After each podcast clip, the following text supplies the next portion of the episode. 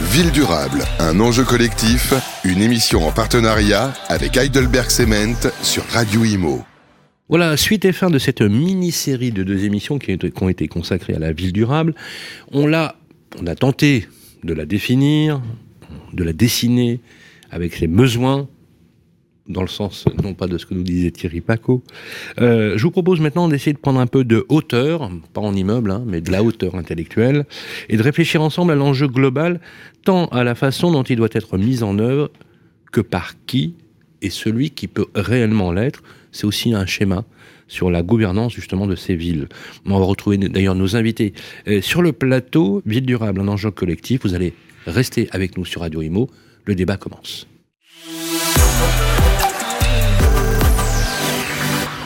Sophie Bertelier. Merci d'être avec nous, euh, fondatrice de l'agence d'architecture SBBT Architecture et secrétaire générale de l'Académie d'architecture. Moi, je vais vous dire, si vous avez un club de fans, je prends la présidence.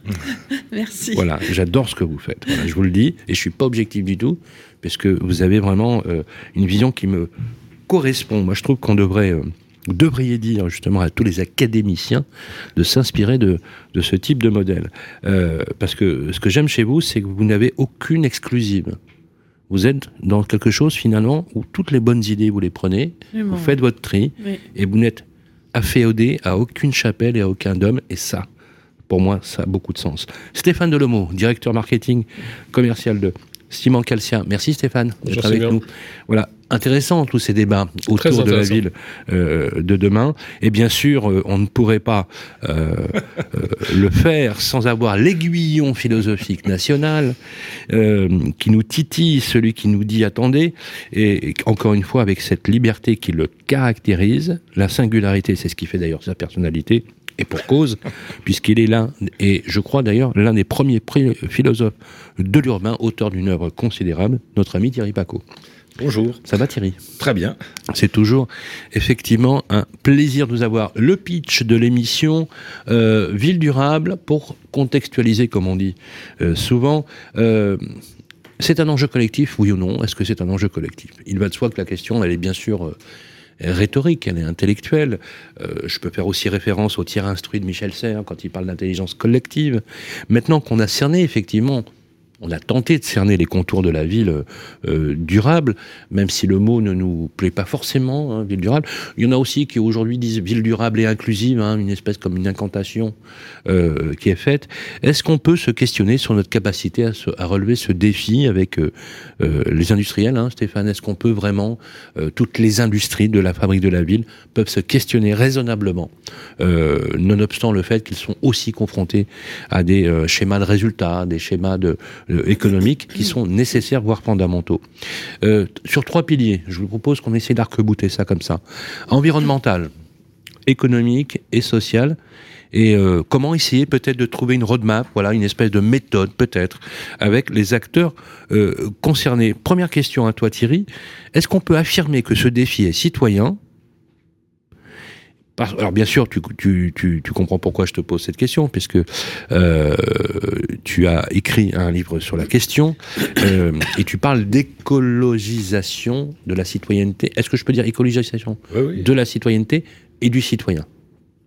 Écologisons nos esprits, c'était ça le mot d'ordre. Voilà. Qu'est-ce que ça veut dire quand tu dis ça Alors ça veut dire qu'il nous faut repenser l'organigramme du politique et puis euh, son programme, ses réflexions, à partir des enjeux écologiques. Et je suis tout à fait euh, à l'aise pour dire que je ne représente pas un parti du tout. Je Mais tu vas jusqu'à dire qu'il faudrait écologiser le conseil municipal. Absolument. Je pense que c'est fini maintenant. Les responsabilités d'élus au parquet, euh, parquet jardin, élus à l'habitat, élus à la mobilité, élus à la sécurité. Pour le conseil municipal, c'est trois, trois, fois moins de personnes. Il hein. faut être très clair. Hein. C'est transversal. Pourquoi? Parce que l'écologie, c'est une méthode qui est processuelle, transversale et interrelationnelle. Donc tout est, tout étant lié, tu ne peux pas les séparer. Et ce qui est intéressant, c'est que c'est c'est pas hiérarchisé.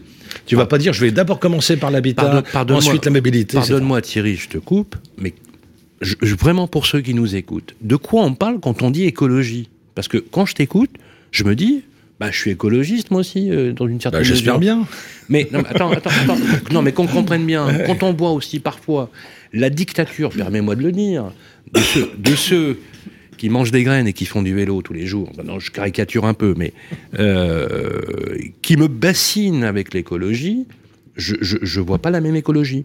Je voudrais que tu nous définisses aussi, parce que quand, je ben. quand je t'entends, j'adhère. Voilà, j'adhère. Ah, c'est très simple. Ça me fait comprendre, mais je, pour les... je pars des, des, des, fondateurs de, de, la pensée écologique. Je, tu parlais dans l'émission précédente des générations futures. Le premier qui utilise ce terme, c'est Alexander von Humboldt en 1810, vous voyez, donc c'est pas, c'est pas, c'est pas d'hier. Nous, on, est toujours en train de redécouvrir quelque chose. Bon, en 1864, euh, t'as George Perkins Marsh qui sort le plus grand livre que j'ai jamais lu sur l'écologie, qui s'appelle Homme et Nature, toujours pas traduit en français. Élisée Reclus, le célèbre euh, géographe libertaire, adorait ce bouquin.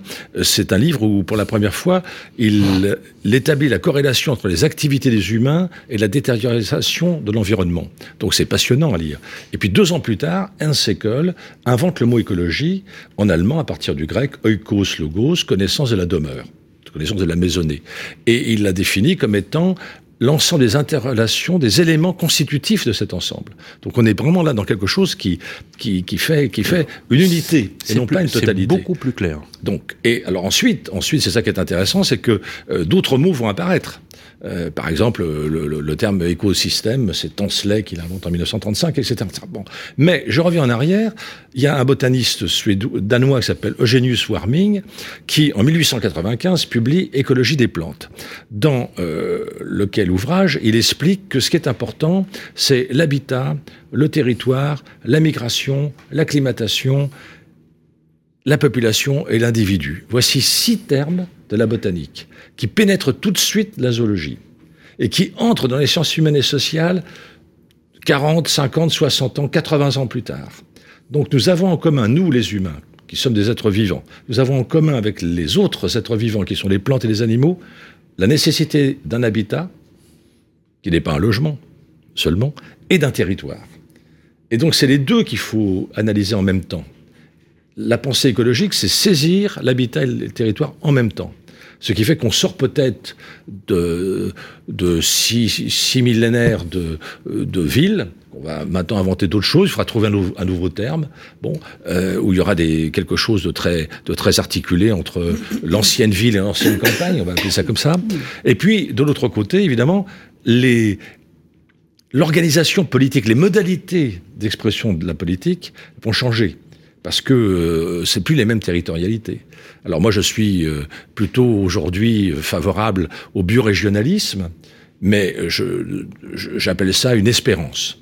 Donc c'est l'espérance biorégionale, parce que je ne pense pas qu'on va le mettre en place demain, mais peut-être dans 20 ans ou 30 ans. Ça veut dire une, recomposition des territoires. Et ça part d'une idée que j'avais développée en 1990, comme je suis, comme je suis vieux, je peux le rappeler ça. En 1990, j'expliquais qu'il fallait arrêter de parler d'aménagement du territoire, mais qu'il fallait parler de ménagement du territoire. Tout le monde s'en foutait. Ça n'a jamais été repris. Euh, et je faisais l'historique du mot aménagement du territoire. C'est, ça apparaît en 1947 sous la plume d'Eugène Claudius Poty. Enfin bon, peu importe, je ne vais pas refaire cette historique-là maintenant. Et le ménagement, et ménager, c'est un très beau verbe français qui vient d'un autre verbe qui a disparu, c'est le verbe manoir. On, ne connaît que maintenant euh, le petit château qu'on. Oui, oui, le manoir. Mais c'était un verbe. Et qui voulait dire prendre soin. Et donc aujourd'hui, avec le Caire, coup de bol pour moi. tout le monde en parle, on le met à toutes les sauces. Et donc maintenant, j'ai vu partout, mais même dans le discours des ministres, ménager, ménagement, etc. Donc je suis ravi. Mais il faut, il faut pas simplement prononcer le mot. Il faut, il faut défendre son contenu. Donc euh, prendre soin de quoi? Des lieux, des gens et des choses. Et ça, c'est quelque chose de décisif.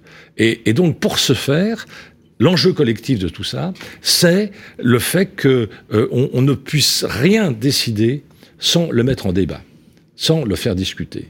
Et euh, je constate deux choses, et puis après je, laisse euh, Stéphane et Sophie parler, deux choses qui, moi, me, quand tu m'as dit on va réfléchir à l'enjeu collectif, deux choses qui m'ont tout de suite intrigué. La première, c'est une donnée mondiale qui est l'abstentionnisme. Mhm.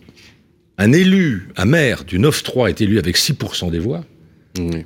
Et un président de la République euh, Voilà, soyons, soyons raisonnables, ne disons pas trop de choses embêtantes. Euh, donc l'enjeu collectif, euh, avec que des petites, des petites minorités qui interviennent. Donc la notion qui m'a jamais plu, moi, d'acteur de la ville, ça m'a jamais plu. Ça, euh, citoyen, oui, ça, ça me plaît, ou citadin, ça me plaît. Il faut inventer une citadinité. Mais donc ça, c'était le premier, le premier un peu vertige, hein, l'abstentionnisme. Comment lutter contre Est-ce que vous pensez que ce soit au pouvoir politique de contraindre justement, euh, notamment euh, quand on voit par exemple euh, l'inflation normative, l'empilement des normes, des injonctions contraires, des contraintes, Sophie Bertelier, qui vous sont faites à vous aussi, les architectes, aux industriels, aux promoteurs, aux constructeurs, à toute la chaîne de métiers, comme si finalement on avait l'impression, presque l'impression, qu'il y a une volonté finalement de ne pas faire. Vous voyez ce que je veux dire? Pourquoi contraindre à ce point-là? Et est-ce que et c'est vrai que la question mérite d'être posée dans le pouvoir et la gouvernance. Est-ce que c'est aux politiques d'imposer la norme? Alors oui, justement, ce que je voulais dire, c'est que euh, je voulais qu'on fasse changer les codes euh, pour pouvoir, euh, entre guillemets, changer, changer les villes. Parce que sinon, nous, architectes, on ne va pas pouvoir s'en sortir. quand on parle, par exemple, d'évolutivité, de flexibilité de l'espace, ben, ça passe par un peu plus de surface habitable. Parce qu'on ne peut pas faire évoluer. moi, j'ai travaillé sur des, sur des habitats évolutif parce qu'effectivement, euh, les gens achètent leur appartement, bon, ils ont des enfants, ils vieillissent, etc. Donc c'était à chaque étape de leur vie pouvoir leur proposer des situations particulières. Euh, notamment des espaces extérieurs très larges de 15 mètres carrés qui peuvent, à, terme, qu'ils peuvent utiliser en surface habitable, euh, pour ah, ensuite, pour ensuite euh, aller vers, lorsque la, population vieillit, vers le, morcellement de l'appartement pour pouvoir le louer à un étudiant, tout en restant libre chez soi. mais ça suppose un peu plus d'espace à créer au départ. Euh, peut-être avec moins de, moins de matériaux. Euh, et ça suppose également euh, d'investir un peu plus, parce que ça veut dire une gaine complémentaire pour aménager une salle de bain en plus. Donc des conditions d'accès au logement qui sont quand même plus élevées.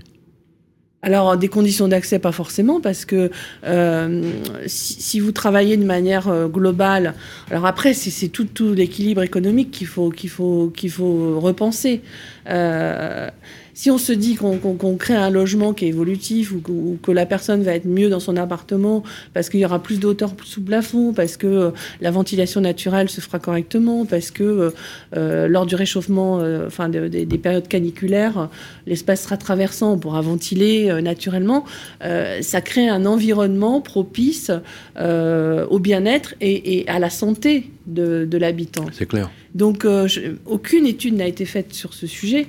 Euh, je pense qu'il faut, enfin, si on est dans le futur, autant euh, euh, aller jusqu'au bout de la démarche et essayer de. Il faut repenser des modèles économiques différents. Il faut changer les codes de construction pour éviter. Est-ce que c'est le politique, selon vous, le politique, l'élu, le représentant du peuple, euh, élu local, région, ou même peut-être la tentation jacobine d'un pouvoir d'essayer d'imposer des normes sur le ménagement du territoire ou l'aménagement du territoire. Est-ce que c'est ça ou pas? Ou, ça, ou, ça, on devrait peut-être travailler différemment? Parce que la, la norme, Sophie, vous la subissez Absolument, mais c'est le code de la construction. Euh, c'est un code auquel on ne peut pas déroger parce que en fait, ça régit notre, euh, nos actions. Et, euh, et ça, c'est effectivement, c'est voté. C'est l'État qui, qui, décrète. alors, il y, a un nouveau code qui, était en cours, bon, qui évolue, mais je crois que les, textes de loi sont très difficiles à faire passer. donc voilà, donc on est un peu dans, un, on, est euh, contraint euh, par ces normes à ne pas pouvoir faire trop évoluer euh, les choses au niveau de, la spatialisation en fait, des, habitations. Donc, Alors justement, on va entrer dans le, schéma et dans le détail. On a parlé de l'utilisation du béton dans la précédente table ronde. elle est souvent pointée du doigt, Stéphane on sait que le rôle des cimenteries à l'échelle locale n'est pas négligeable du tout d'un point de vue économique, sur l'emploi, euh, euh, sur ses différents impacts, sur le fait d'acheminer une matière dont on le rappelle, qui construit vite, bien, à bas coût, et dont souvent elle bénéficie d'un, on peut le dire, d'une certaine forme de, de, bashing. Pourquoi Stéphane, on pointe du doigt systématiquement le béton aujourd'hui? Et tout le temps, hein. c'est incroyable. On a l'impression même que c'est une incantation, vous voyez. Euh. Non, mais Sylvain, dans, le cas du béton, moi je pense, mais on en a déjà parlé, donc euh, je pense que c'est un effet d'image qui souffre beaucoup des, conséquences du passé ou d'utilisation totalement inappropriée. Vous croyez que c'est ça? Vraiment? je pense qu'il peut y avoir un peu de ça quand même. Alors les jeunes qui nous écoutent, etc., euh, qui eux sont dans le même schéma, ils sont dans la répétition d'un cliché. Je pense qu'on répète, ou peut-être, euh, bon, il faut, il faut peut-être une communication un peu hmm. distinctive. Et pourquoi les élus reprennent, reprennent cette incantation, alors, du coup? Est-ce qu'ils est qu'ils cèdent au, chant des sirènes d'une écologie finalement plutôt mal pensée? Puisque on peut pas franchement dire, quand on voit la technicité dont vous faites preuve, que c'est quelque chose qui est anti-écologique. Vous voyez ce que je veux dire?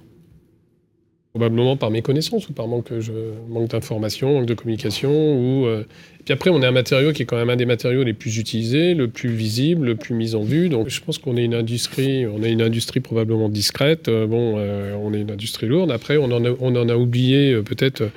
Les, possibilités. Bon, c'est ce que je disais tout à l'heure. Oui, mais toi, Stéphane, tu prends la parole.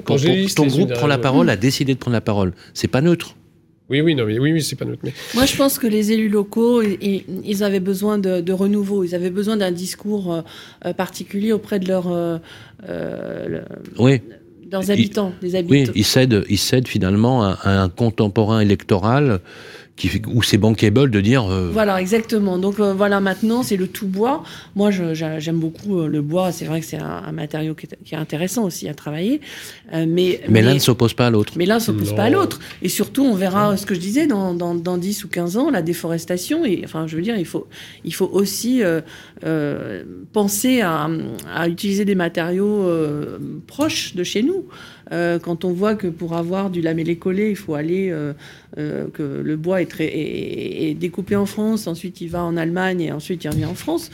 Bon, bah là, il euh, ah faut, faut, faut, voir le calcul que ça génère euh, de, de, de, voilà, du, du transport. Non, mais je, trouve ça... donc, donc, si, donc, je te coupe, Sophie, mais, le béton, si je parle du béton, Bon, là, il y a le bois, effectivement, il y a tout ça. Donc, bon, mais bon, après, le béton, moi, pour moi, c'est un moyen d'expression. Je reste convaincu que c'est un moyen d'expression architecturale. J'ai cette conviction. Je, je suis sûr de ça je pense qu'il faut le replacer dans son rôle historique. C'est ce que je disais tout à l'heure. Donc, euh, il ne suffit pas de penser que performance. Euh, il y, y, a plein de fonctionnalités très méconnues. Et, oui, il y a, y a un inconscient collectif qui, qui voilà, absolument. Les faire passer. Hein, donc ça. Mm. Après, c'est quand même aussi un matériau qui, qui, a, qui est très présent euh, dans, dans les activités urbaines c'est aussi un, facilitateur de mobilité. Quand, vous faites un pont pour passer de l'autre côté, quand vous faites des voies d'accès, on oublie tout ça quand vous faites un tunnel pour passer d'un endroit à un autre. Bon, c'est quand même la mobilité, elle est amenée. je suis désolé, mais elle est amenée par la, capacité du béton à faire des ouvrages un peu, un peu uniques, un peu hein. exceptionnels. par exemple. Après, après, c'est pas du tout un matériau qui est hors de son temps. On a, il a su s'adapter à RT 2012. On a fait des bétons isolants, on a fait des bétons thermiques. Aujourd'hui, on est en train de se transformer pour faire des bétons qui, vont avoir des empreintes euh, réduites en émissions euh, carbone, euh, qui vont répondre à des fonctionnalités environnementales. Donc c'est quand même, à mon avis, essentiel. Et après, après, il y a quelque chose qu'il faut qu'on arrive à faire tous ensemble. Hein. donc, c'est vraiment le béton au bon endroit pour une ville. Pour, il faut s'adapter à la mutation de la ville. Aujourd'hui, on est capable de faire du béton horizontal, on est capable de faire du béton vertical, on fait du béton pour faire de la signalétique, on est capable de faire des bétons qui savent gérer des, des flux d'eau massifs, on fait des chaussées réservoirs aujourd'hui, on sait faire des chaussées réservoirs. En clair, il y a une grosse averse, l'eau elle est captée dans le béton et elle va être régulée pour aller dans les évacuations. Et c'est pas le truc où euh, en 20 secondes, bah, ça vous avez les chaussures trempées, vous en avez partout et puis l'eau elle déborde de tous les caniveaux. Il y a toutes ces fonctionnalités. Donc, moi je crois quand même beaucoup à ce produit que je suis passionné. Hein, donc, mais euh, mais parce que euh, parce que c'est bien plus que je fais du mégapascal et je, et je fais de la résistance. Quoi. mais pour, pour, compléter ce que disait Sylvain tout à l'heure, le béton a bénéficié de l'image de la modernité. Oui, c'est de, de, de, bah, tu, le, tu le rappelais, Stéphane, grâce au béton, on a quand même dans des urgences d'histoire à une vitesse incroyable. toi, tu parlais de la, Seconde Guerre mondiale, la fin de la Seconde Guerre mondiale, où tu as absolument raison, mais il y a aussi euh, tous les rapatriements de la fin de la colonisation, je ne sais pas si tu te rappelles, de fin des années 50, ah, début des années 60, qui a, qui a, qui a voilà. Euh, alors bien sûr, euh, euh, bon, je suis un peu dur des fois quand je, tu sais, j'incrimine ou, je dis qu'il y avait des des, des, des, des architectes qui, étaient des véritables criminels à l'époque, où, on avait un urbanisme triomphant qui était complètement délétère. Mais je pense qu'on est un peu injuste il faut replacer les choses dans leur contexte, Thierry, bien évidemment. Non, mais ça, Non, juste- là, après, tu, après, tu peux tout justifier. non, ça va pas. Le- Bon, sur les d'accord. contextes, ça va pas. Non, non, non. Euh, Zilo, le grand photographe berlinois, disait à Walter Gropius, Mm. le directeur de l'école des Bauhaus, tu sais, il est plus facile de tuer un homme avec, une, avec un logement qu'avec une hache. Et je pense que c'est une formule très choc, évidemment, Ah oui. mais qui m'a fait beaucoup réfléchir. Et effectivement, il y a des, il y a des logements anxiogènes, il y a des logements vrai. euh, impersonnels, euh, bruyants, enfin insupportables, ouais. qui te rendent malade. Donc, euh, euh, on peut effectivement utiliser le béton pour la reconstruction, comme tu le dis, pour aller plus vite, entre guillemets. Il fallait- tu peux très bien éviter le chemin vite. de grue. Oui. Tu peux avoir une inventivité euh, architecturale autre les grands ensembles qu'on dont on n'arrive pas à, à corriger les Ça défauts, tire, oui. euh, malgré tout le paquet de pognon qu'on met. Non, mais ça, c'est pas l'architecte, c'est le chemin de grue, euh, c'est la, facilité de l'entreprise à, à, Mais à créer sûr. les, les bâtiments. Mais tu sais, ce chemin de grue dont on parlait, euh, c'était Bouygues qui avait euh, fait euh, un- une émission. euh, le père, euh, je sais pas si tu te Qui est rappelles. devenu grâce, grâce à ça. Oui, dans, qui est devenu Bouygues. Non, mais dans les années Il 80, faut où bien le répéter, c'était oui. au Grand Échiquier, où on, avait, euh, on avait le, le, le Bouygues, qui était, qui, s'appelait- je me rappelle plus, qui était son, son nom, euh, Bouygues, qui, qui disait que il, pour économiser le temps et, le, et, optimiser l'ar- l'argent, il avait une grue qui, qui, qui construisait deux barres qui se, qui faisaient face. Effectivement, on n'y réfléchit pas. Moi, moi j'y suis, j'y j'y ai grandi dans ces, dans ces barres d'immeubles où euh, pendant euh, 12 mois, euh, 4 mois par an, euh, il n'y avait pas d'ascenseur. Donc, tu as des gens qui finalement étaient enfermés, euh, enfermés chez eux, avec qui on portait les courses, les petites mamies, etc. C'était- pas évident. Après, Sylvain, juste pour compléter, a- oui. parce qu'on parle de béton, mais le béton, c'est ce que je disais tout à l'heure, c'est une recette de cuisine dans laquelle on met plusieurs matériaux. Mm. euh, il y, a- y y beaucoup de choses qu'on voit pas euh, Par exemple. euh, au travers de notre filière. Donc, par euh, exemple. Le, le ciment, par exemple. En fait, une cimenterie, aujourd'hui, on dit, ouais, une cimenterie, qu'est-ce que c'est qu'une cimenterie? Donc, euh, cimenterie, c'est très ancré territorialement. Ça se délocalise pas. hein. Mhm. Donc, nous, on est, C'est quoi train le, champ d'action d'une de cimenterie 200 km. Ah, dis- c'est très petit. 200. Nous, on est en train d'en construire. On va en construire une toute neuve en France avec une nouvelle génération hein, pour, pour réduire notre empreinte CO2, hein, donc euh, de manière très substantielle. Donc, euh, après, c'est un ancrage territorial, et, mais, mais en même temps, ça génère, euh, ça, ça- ça génère de l'emploi. Bon, euh, Aujourd'hui, euh, l'activité cimentière, quand on regarde, bon, euh, elle génère euh, 4500 emplois directs quand même, donc euh, plus tous les indirects, hein, donc euh, avec tout, tout ce que ça peut comporter. Des sous-traitants, oui, oui. bien sûr, bien Sous-traitants, sûr. euh, là on dit c'est à peu près 25 000 emplois en indirect, hein, donc euh, c'est vraiment très, très ancré territorialement, hein, donc ça. Et après il y a une dimension qu'on ne dit pas, et aujourd'hui cette transformation industrielle qui est en train de s'opérer, hein, euh, c'est très coûteux, c'est de l'industrie lourde, on va mettre 450 millions d'euros nous sur, pour investir et pour transformer notre dispositif. Donc c'est on n'utilise plus d'énergie fossile et on la remplace par des énergies alternatives. Les énergies alternatives non fossiles, qu'est-ce que c'est très concrètement? C'est euh, vos pneus de voiture, hein. donc euh, c'est les huiles, euh, c'est les peintures, c'est tout un tas de choses. Et aujourd'hui, l'industrie cimentière, elle valorise en ce moment là à peu près 1,8 million de tonnes de déchets.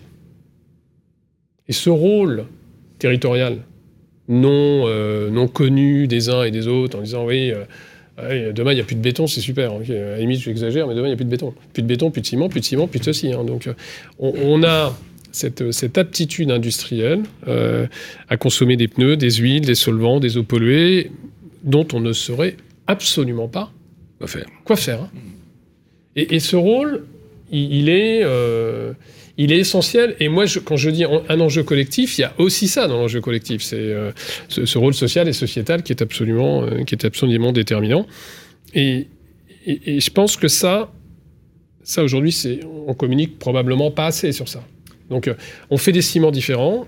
On a ce rôle, on transforme notre, euh, on, mode- on transforme notre, notre outil industriel très concrètement, et en même temps on transforme les bétons qu'on est en train de fabriquer. C'est une chaîne complète de transformation. hein. Donc euh, c'est des ciments différents moins carbonés, des bétons dans lesquels on met moins de ciment, des bétons dont on consommera moins de béton dans les ouvrages. hein. On va construire différemment, on mettra moins de béton dans les ouvrages, moins de béton, Mais finalement, la ressource est infinie quand moins on y de réfléchit ciment dans bien les par, bétons, et les le ciments cycle. qui seront pas ceux d'aujourd'hui.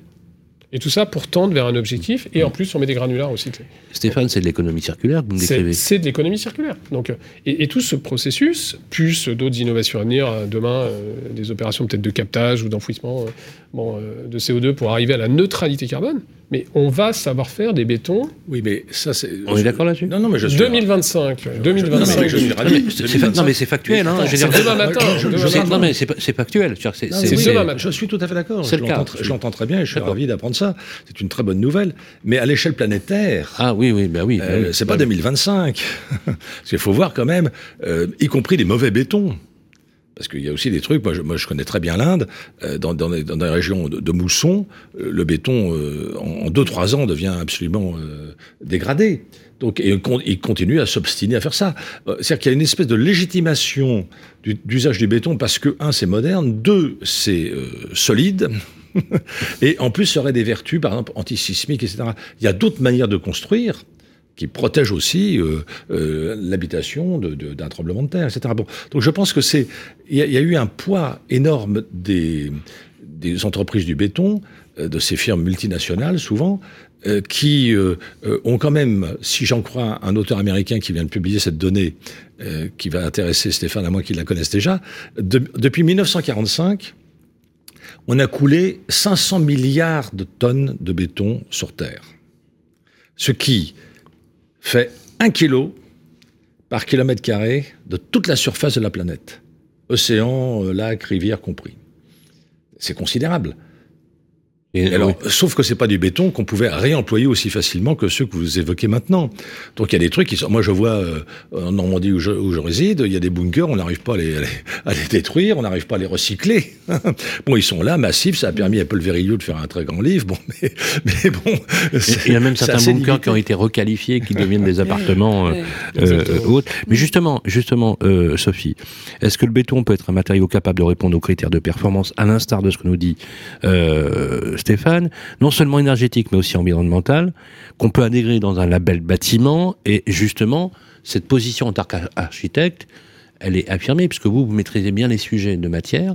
Est-ce que vous avez aussi, je vais compléter la question, que vos confrères, vos consoeurs euh, cèdent aussi parfois euh, au chant des sirènes euh, d'un bashing béton et que du coup, comme c'est haro sur le, le béton et vive le bois, il y a l'espèce de désécole. Vous, Alors- vous, vous, avec l'expérience que vous avez Non, mais moi, je, moi, je crois vraiment au, au- on va dire à la ville multiple, aux, aux- aux matériaux euh, multiples en fonction du contexte.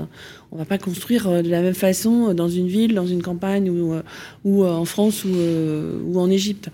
Donc ça, ça veut dire qu'il faut conserver cette, ce- cette multiplicité de, de matériaux possibles pour construire euh, et on construit pas forcément des habitations comme on construit des, des stades ou des, euh, ou des ponts ou des, euh, comme vous Oui, le disiez, l'infrastructure.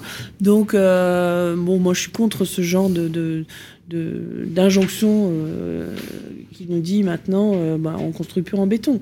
Ceci dit, euh, vous avez quand même des normes E plus C où aujourd'hui, on vous demande dans les concours hein, d'avoir des bâtiments labellisés euh, E4, E4, euh, E4C2 ou E3C2 ou E3C1. Ça veut dire que l'énergie maximum, enfin, euh, il, faut, il faut réduire les consommations énergétiques au maximum, il faut pouvoir euh, euh, générer de l'énergie en plus, et au niveau carbone, il faut utiliser des, matériaux biosourcés, parce que sinon, avec un, volume, un, un nombre de mètres cubes de bois obligatoire.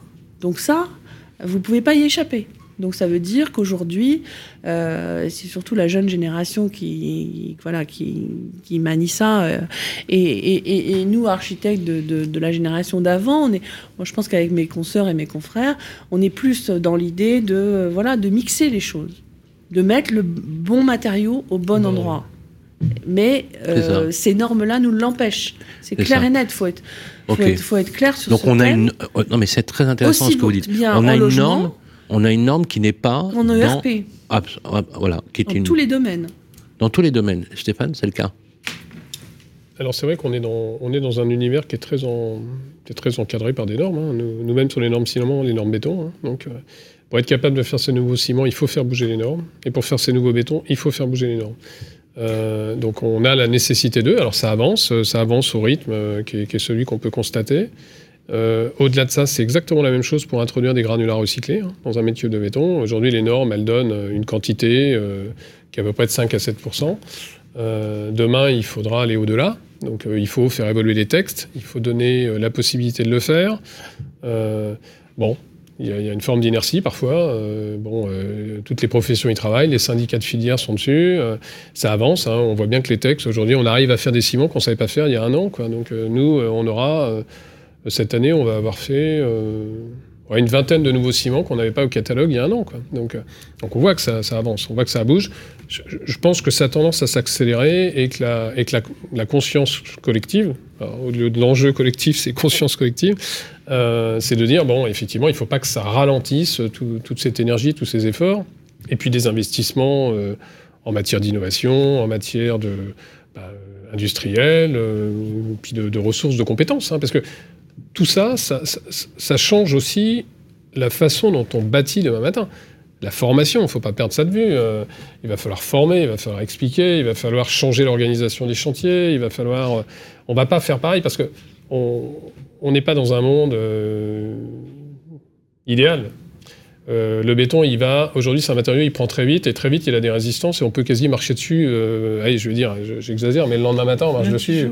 Et à 28 jours, c'est contractuel. Donc, mais demain, quand on va faire des bétons et des ciments moins carbonés, c'est moins de clinker, donc moins de clinker, moins de réactivité, puisque le clinker, c'est ce qui est, euh, c'est ce qui permet euh, dans la réaction chimique en fait d'amener, euh, d'amener de la performance mécanique et d'amener de la résistance. Donc il faut concéder aussi à j'accepte de changer mes habitudes. Je vais travailler différemment. C'est pour ça que c'est vraiment un enjeu collectif. C'est je construis différemment, je produis des bétons différemment, je produis des ciments différemment, je réalise le chantier de manière différente, je, donne, d'autres possibilités. Et moi, aujourd'hui, on a une expérience euh, avec certains de nos clients, assez euh, nouvelle. Hein. Euh, la mixité des matériaux, c'est une possible réponse. Possible réponse. Aujourd'hui, on, a des, clients, ce sont des spécialistes, hein, c'est des industriels du béton, hein, de la préfa, préfa qui combinent aujourd'hui des solutions constructives béton-bois. Et le paradoxe, le paradoxe euh, ce qui était identifié comme quelque chose d'anxiogène, menaçant pour l'industrie ou pour ce client, aujourd'hui, il livre des solutions combinées béton-bois dans des immeubles construits en bois. Paradoxe. Hein. Donc, euh, ah, c'est plus qu'un paradoxe. Hein. Pourquoi? Parce qu'il a combiné toutes les fonctionnalités, toutes, sans exception. Et l'avantage du béton, c'est qu'il ne faut pas de grosses épaisseurs pour être ultra résistant. Et quand vous faites des planchers, enfin Sophie, c'est ça mieux que moi, moi je n'ai pas cette compétence, mais quand, quand, vous faites des planchers, si vous faites des planchers bois, vous allez prendre des hauteurs d'étage, vous allez prendre énorme, euh, énorme, énorme, énorme. Euh, vous allez mettre 50, 60, 70 cm, 80 cm, ça dépend de ce que vous voulez. Euh, là, la solution proposée par ce dit client, c'est juste du béton du bois et vous gagnez sur 5 étages, un étage. C'est considérable. C'est considérable comme solution. C'est considérable. Ça veut dire qu'on point de vue économique, bâtit différemment. Ça veut dire qu'on n'est pas obligé de faire euh, plus haut pour euh, autant. Euh, mais l'impact économique est, sans commune Oui, parce que, parce que je reviens à ce qu'on disait tout à l'heure, c'est c'est mettre de l'ingéniosité, mettre de l'innovation, mettre de la technicité. Il y a des coûts. Aujourd'hui, il y a le surenchérissement de nos coûts, c'est dramatique. Hein, donc, mmh. mais il, faut. Enfin, c'est multifactoriel la, la, réflexion en clair. Euh, on ne peut pas dire ben, je vais sur ça mais pas sur ça. Il faut, il faut tout prendre en compte. Et, moi je vois ça comme euh, plutôt comme une opportunité. C'est hyper. moi je trouve ça extrêmement ingénieux parce que c'est vrai que souvent dans les interviews que je fais, dans les tables rondes, les conférences, je me rends compte de l'importance justement du modèle économique qui permet de mettre en relief.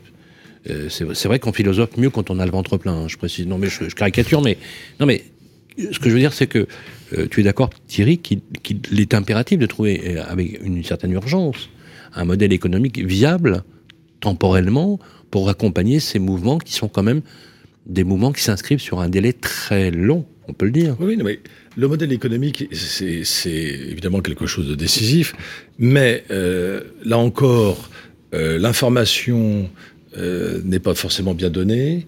Lorsque la presse parle rarement d'architecture ordinaire. Bon, il parle des, grands projets, des grands trucs, bon, les tours du haut, euh, le, Stade de France, etc., le philharmonique. Et là, tout d'un coup, le modèle économique, le, lecteur moyen, il ne comprend rien, parce que on lui dit c'est budgété à 300 millions, puis à la fin, ça coûte euh, quatre fois plus. Et puis, on le paye. Alors toi, tu dis, bah alors c'est un drôle de modèle économique. Bon, hein, le, la canopée Halles, c'était à mourir de rire. Hein, entre le, c'était parti à, à 1, ça aboutit à 6, et les gens disent, bon, bah voilà. Non, non, le modèle économique de, de, la, de, de la ville, d'un quartier, etc., c'est exigeant. C'est-à-dire qu'il faut effectivement qu'on ne dépasse pas le, le, le budget qui a, été, qui a, été, présenté. Et donc là, dans ce cas-là, euh, l'analyse comparative euh, des, des, matériaux peut intervenir. Et puis moi, je suis tout à fait convaincu, effectivement, que l'usage du bois, qui vient d'augmenter considérablement par ailleurs, bon, l'usage euh, de la paille, comme l'usage du béton, c'est une dimension culturelle. Là, Stéphane l'a insisté à plusieurs reprises là-dessus, je pense qu'il a raison, mais que les entreprises, elles, n'ont pas cette dimension de, de, de, communiquer euh, sur la représentation de leurs matériaux. Euh, or, euh, la paille, par exemple, euh, c'est aujourd'hui un des meilleurs isolants pour le froid comme pour le chaud. Bon, alors il a des qualités, il a des défauts aussi, c'est 40 cm. et bon, bon. Mais, euh, puis alors là aussi, de la même façon que pour euh, les nouveaux ciments, euh, il y a une interruption dans la chaîne de fabrication parce qu'il manque des gens compétents, des artisans, euh, partout sur l'ensemble euh, du, du territoire. On va en trouver ici, mais pas ailleurs. Bon, donc moi je, je pense qu'il faut, comme toujours, même dans la pensée, jamais sectaire. Donc si quelque chose est bien en paille avec un peu de béton, il bah, faut le faire. Si c'est de la terre mélangée avec du ciment, pourquoi pas? On appelle ça la daube. Bon, tout ça, euh, ça relève de quelque chose qui est un enjeu collectif, pour revenir au sujet de, cette table ronde. Et l'enjeu collectif, la difficulté, c'est que les deux termes sont compliqués. Le terme enjeu n'est pas vécu de la même manière quand on est un élu, quand on est un praticien, un professionnel de l'architecture. Les enjeux sont d'un autre ordre que ceux de l'habitant, par exemple, qui lui, pour lui, euh, bah, ça semble évident. Voilà, euh, je veux plus de mètres carrés, je veux une belle ouverture ici, mais en même temps, je veux que ce soit protégé, etc. Bon. Et puis collectif. Le mot collectif, dans notre société, est un mot qui n'existe plus parce que euh, on était dans, toute une idéologie depuis qu'on est enfant, avec les notes, les classements. On est dans le, compétitif. Donc on est dans l'enjeu compétitif et non pas dans l'enjeu collectif. Donc il faut substituer au mot collectif le mot coopératif. Il faut valoriser la coopération plutôt que la compétition. Mais en même temps, il n'y a d'ingéniosité, comme le disait Stéphane tout à l'heure, que si y a compétition d'une certaine manière. Mais oui, c'est ce qui crée euh, une stimulation, disons oui, stimulation. Oui. Prenons notre terme oui, qui ne soit pas connoté économiquement. On bascule dans autre chose. Mais bon. moi, je vois qu'il travaille beaucoup ouais. sur le mon dernier livre sur les enfants, les grands oubliés de la ville. À la limite, euh, on pourrait dire de la compétition. Les, les, enfants, entre eux, euh, pour grandir en eux, ils à un moment donné, ils, osent s'opposer au plus grand. Bon, donc ça, ça, ça me gêne pas. Hein, euh, c'est la dimension agonique, comme disaient les Grecs. Donc c'est la dimension de dans le jeu. Bon, mais il faut dans en jeu, moi je supprime le en, je garde le jeu. Et je pense qu'il faut faire un jeu coopératif. C'est ça euh, la, la, manière de, de, construire ce puzzle qui est la ville. Il nous reste euh, cinq minutes pour conclure. Un mot. Je voudrais qu'on aborde. Non, je voudrais qu'on aborde. bien, bien vu. Je voudrais qu'on aborde la, cette notion de. Ce qu'on l'a pas abordé. Je voudrais que c'est un sujet important. C'est la densité. La densité. Euh, rimer densité qualité. Est-ce que ça peut rimer ensemble? Euh, tout à l'heure, euh, dans la précédente table ronde, dans le premier épisode, Stéphane Delomo avait fait allusion à la verticalité, on avait parlé de la, des grandes hauteurs. Mm. Euh, y a-t-il un avenir aussi pour permettre effectivement d'absorber à la fois, dans certaines métropoles qui n'ont pas encore décru, une vraie démographie? C'est un vrai sujet. Quand on voit que on nous impose aujourd'hui un zéro artificialisation nette, bien que certains retiennent que le zéro parce que c'est pas vraiment zéro artificialisation, c'est une artificialisation, une artificialisation maîtrisée. On va commencer par vous, Sophie. Alors oui, effectivement, euh, est-ce que densité est synonyme de qualité euh, Pour moi, la densité, c'est pas forcément la verticalité. Bon, donc ah, euh, euh, la densité, c'est densifier, la, densifier la, la, la ville, les espaces périurbains. Elle est quand même bien dense, hein, non? Ah oui. Oui, par exemple, des zones qui seraient un peu trop pavillonnaires, par exemple. Non, non, pas les non. zones pavillonnaires. Moi, pour moi, je ne vais pas toucher aux, aux, aux immeubles, enfin, aux, aux maisons euh, des habitants, mais plutôt travailler sur euh, l'interstice entre euh, la fin de la ville et puis le, le, le début de, de l'autre. vous avez des territoires industriels euh, qui peuvent être redensifiées à cet endroit-là. Oui, friches industrielles, Friches industrielles, parkings en reconversion, grands parking, centres commerciaux qui sont un peu obsolètes, Exactement. qui aujourd'hui sont en train de se transformer. D'accord, ok. Et, pardon, et également, euh, alors, je trouve que la, la, la crise euh, enfin, de, la, de, la, de la pandémie, euh, et puis, bah, nous, a quand même appris pas mal de choses à tous. Et c'est dans cette idée de- d'enjeu collectif aussi de revenir à, à ça. On n'en parle pas, on ne tire pas encore les conclusions de cette pandémie. Mais euh, bah, les conclusions, c'est quand même de, construire, ou en tout cas de, réparer, enfin de, ou, de, redonner euh, des espaces extérieurs à tous euh, dans les villes pour leur donner envie de rester dans, rester dans la ville. Ça, c'est le premier point. L'autre point, c'est le fait que bah, a appris à travailler chez soi. Euh, bon, alors avec des avantages et des inconvénients dont il va falloir tirer euh, des conclusions. Mais il me semble que dans la ville de demain, euh, on pourra peut-être sans doute réhabiliter l'ensemble des bureaux qui sont dans la ville, ou en tout cas retrouver une structure différente de notre façon de, travailler. Peut-être des structures plus, à, l'échelle du quartier, où, les grands groupes pourraient peut-être dispatcher des antennes, etc., pour que les gens ils soient plus près de chez eux pour aller travailler, mais aussi qu'ils puissent aussi travailler chez eux. Donc ça veut dire restructurer en fait tous les espaces, ou en tout cas les reconstruire de manière, enfin, ou, en tout cas les créer de manière différente. J'en parlais tout à l'heure, flexibilité, évolutivité. Euh, ça passe par euh, l'espace. euh, moi maintenant, quand je dessine, un, quand je fais, je fais dessiner à l'agence un, un plan d'appartement, il y a forcément l'espace du bureau. Il y a l'espace du bureau qui doit être séparé de l'espace de la chambre, de l'espace de la cuisine. Même si moi, pendant le confinement, j'ai travaillé dans ma cuisine. Mais euh, donc voilà. Donc je pense que ça, ça, ça, ça, fait, voilà, ça, ça fait évoluer. euh, ça devrait faire évoluer dans un bon, dans le bon sens euh, notre façon, de, notre faculté euh, à vivre un peu différemment. C'est extrêmement intéressant ce que vous dites parce que justement, il y a cette notion à la fois, j'allais dire, d'acceptabilité entre guillemets qui se soucie du bien-être et les enjeux confrontés à la métropole par rapport euh, justement à ces phénomènes de diversité. Parce que tout à l'heure tout à l'heure dans le premier épisode euh, Thierry parlait de la de l'agriculture euh, les problématiques d'agriculture. Il faut aussi y penser Stéphane. Sujet vaste finalement dans lequel il n'y a pas vraiment une réponse hein. Oui, on, on a des orientations. Enfin, moi, sur le sujet, euh, en, tant que, en tant que solution constructive, pense qu'on n'a pas de. Enfin, je ne vois pas ce qui ferait qu'on ne saurait pas répondre. Sincèrement, je ne vois pas ce qui ferait qu'on ne saurait pas répondre. ça c'est une bonne réponse positive hein. Non, non, mais. Non, mais, non, c'est intéressant ce que, ce que tu dis là, parce que euh, cet enjeu-là n'est pas insoluble. Non, ce cet enjeu-là n'est pas insoluble. Je, je me suis noté deux mots là, je suis un peu en avance de phase, mais moi, toute cette discussion, je dirais, c'est émulation et opportunité. Ah émulation et opportunité. Pourquoi? Parce que parce qu'en fait, c'est ce qu'on disait tout à l'heure. euh, c'est la difficulté amène euh, amène l'intelligence. En fait, amène la réflexion, amène euh, la remise en cause. Puis, on, se, on se transcende dans la difficulté, c'est ça que tu veux dire? L'homme se transcende Ah, par nature. bah, C'est- actuellement, ce qui n'est oui. pas faux. Hein. c'est le mot très connu de Kierkegaard. Euh, ce n'est pas le, le chemin qui est difficile, c'est le difficile qui est le chemin. Ouais. Voilà, donc Non, on- mais on va tous s'y mettre. Ouais. Mais euh, sur la densité, il ne faut pas oublier une chose, c'est que tout le mouvement hygiéniste au 19e siècle Mhm. est né contre la densité. Les, les- les- les- Ah, quartiers oui, étaient oui, oui, oui, oui, tout à fait. Tout à fait. à cause des épidémies. Très juste, oui, oui, Évidemment. tout à fait. Donc tout coup, C'était le cas en euh, Angleterre, absolument, Donc c'est-à-dire que ceux France. qui voulaient dessiner la ville de demain au 19e siècle Mm. la voyaient pas dense du tout. Ah oui, oui, tout à fait, très juste. Ah, Il y, a- il y a un très beau roman très peu connu, j'en profite pour le mentionner, d'un de mes amis qui est Émile Zola.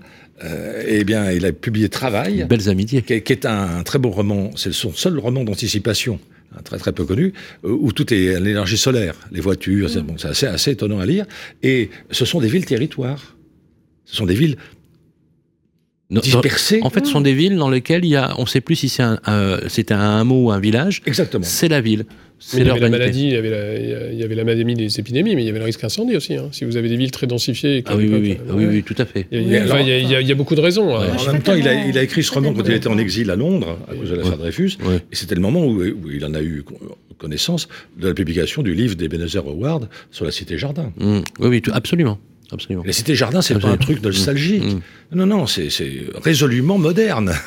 D'ailleurs, juste pour compléter, faire une légère digression, c'est que le, projet de Rambuteau, comme le projet de, du préfet Haussmann, euh, Haussmann, euh, Haussmann on, lui, on dit que ça a été le, le, celui qui a, qui a, transformé. Il a, il n'a fait qu'exécuter des plans qui avaient été faits par euh, Rambuteau, auxquels on, ne rentre pas assez grâce d'ailleurs euh, en, en, tant que tel. Mais euh, l'idée de Napoléon III, c'était justement d'ouvrir la ville parce que justement, il y avait une, hygiène absolument euh, terrible, dont avaient tiré profit d'ailleurs les Anglais, hein, puisqu'il euh, Napoléon III s'inspirait de sa jeunesse à Londres, mm. dans laquelle il y avait du verre, de la perspective et de, et de, l'espace. Et des parcs. Et de, l'espace.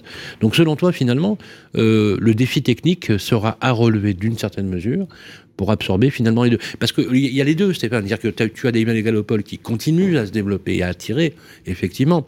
Et on a à la fois une décroissance euh, j'allais dire, une, espèce d'apogée. Moi, je serais assez d'accord là-dessus. Et quand tu, quand tu lis les romans euh, chinois ou, les, ou tu vois les films chinois, parce que moi, j'aime beaucoup, euh, non pas les sciences humaines et sociales, mais aussi le roman et le cinéma, contemporain, immédiatement contemporain, quand tu regardes ce qui est produit à Shanghai, c'est une demande de nature.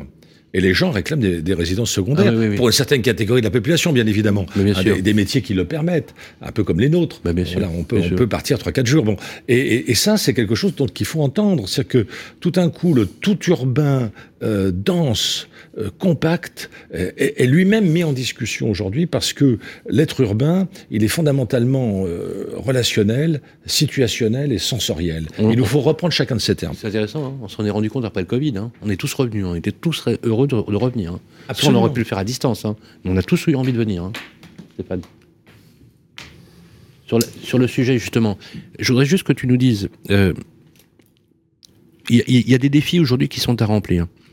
Moi, je retiens trois choses pour conclure cet épisode. Je retiens que finalement, on a une industrie qui a fait sa mue.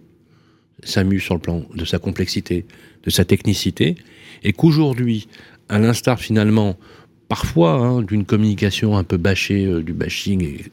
On est capable aujourd'hui, avec la, l'utilisation des remblais, les, matériaux de déconstruction, d'avoir une énergie finalement propice à l'infini, dans le cadre d'une énergie circulaire, et qui permettrait effectivement à la fois de trouver le modèle économique adapté et de pouvoir justement faire face à ces enjeux urbains qui sont fondamentaux. On est d'accord là-dessus Oui. Sophie, quelques mots de conclusion. Cette ville, elle va tenir compte de ces, de ces phénomènes d'opportunité parce que je pense qu'il y aura forcément un effet pendulaire entre le tout bois contre le tout béton. Euh, pour rester confiante là-dessus, rester positif? Oui, bien sûr. Je crois qu'il faut tirer. Enfin, faut, faut, faut, utiliser euh, euh, notre histoire pour, pour continuer à, concevoir des lieux où chaque, chacun puisse se sentir bien et, et, renforcer en fait l'espace des villes euh, pour qu'il soit euh, sécurisé, euh, voilà, natura naturalisé ou nature, naturé. Voilà, on, parle de. Ouais, J'aime pas trop ce mot renaturation, la naturation de la ville. Il y a quelque chose qui. Il n'y a pas de vision holistique, tu vois, une vision un peu, un peu philosophique. justement, merci Sophie. justement, Thierry, quelques mots de conclusion, justement pour nous, alors déjà pour nous mettre un peu la pêche, parce qu'effectivement parfois, quand on voit les infos, on se dit tiens bon, ok, ça nous donne pas la forme, mais là, euh, on peut avoir aussi avoir une vision, une vision résolument, sans faire de jeu de mots, non, mais moi, constructive. Moi, je dirais simplement d'un point de vue pour, pour réagir à un enjeu collectif. Bon, je vais pas revenir sur cette expression, mais ou pour euh, compléter ta, ta, ta, remarque, ton observation qu'on est, on est content d'être là en présentiel, comme on dit, et non pas en distanciel. Je pense que euh, ce qui est en train de se décider, c'est comment concilier en permanence le avec avec le parmi. Moi, j'aime beaucoup cette idée. C'est une belle, belle conclusion. Merci Stéphane Delomo, directeur euh, commercial et marketing des Ciments Calcia, d'avoir permis effectivement l'organisation de cet agora et de ce débat. Merci. Euh, c'est courageux. Moi, je trouve ça super. Vraiment, merci. Euh, Sophie Bertelier, fondatrice de l'agence d'architecture SBBT et en outre secrétaire générale de l'Académie d'architecture. Vous avez votre ronde serviette ici. Vous êtes toujours la bienvenue. Vous y êtes chez vous. Il est d'ailleurs chez lui, euh, Thierry Paco, puisque chaque mois, il anime une émission qui s'appelle Urbanité. C'est notre philosophe bien aimé. On lui demande surtout de ne jamais changer. Merci Thierry Paco. Merci passé. J'étais ravi de partager. Euh, nos, nos, idées sur, Voilà, et merci à toutes les équipes de Radio Imo avec euh, notre invité au Jason et toutes les équipes. Euh, mention spéciale à Alina, merci à Charlotte, merci euh, à toutes les équipes d'avoir préparé cette émission. Sans eux, on pourrait pas faire ce qu'on fait. Effectivement, encore une fois, le podcast est disponible sur toutes les plateformes d'écoute. Je vous propose une chose, les amis, écrivez, likez, commentez, mais toujours avec beaucoup de bienveillance. Prenez soin de vous et à très vite. Ville durable, un enjeu collectif, une émission en partenariat avec Heidelberg Cement sur Radio Imo.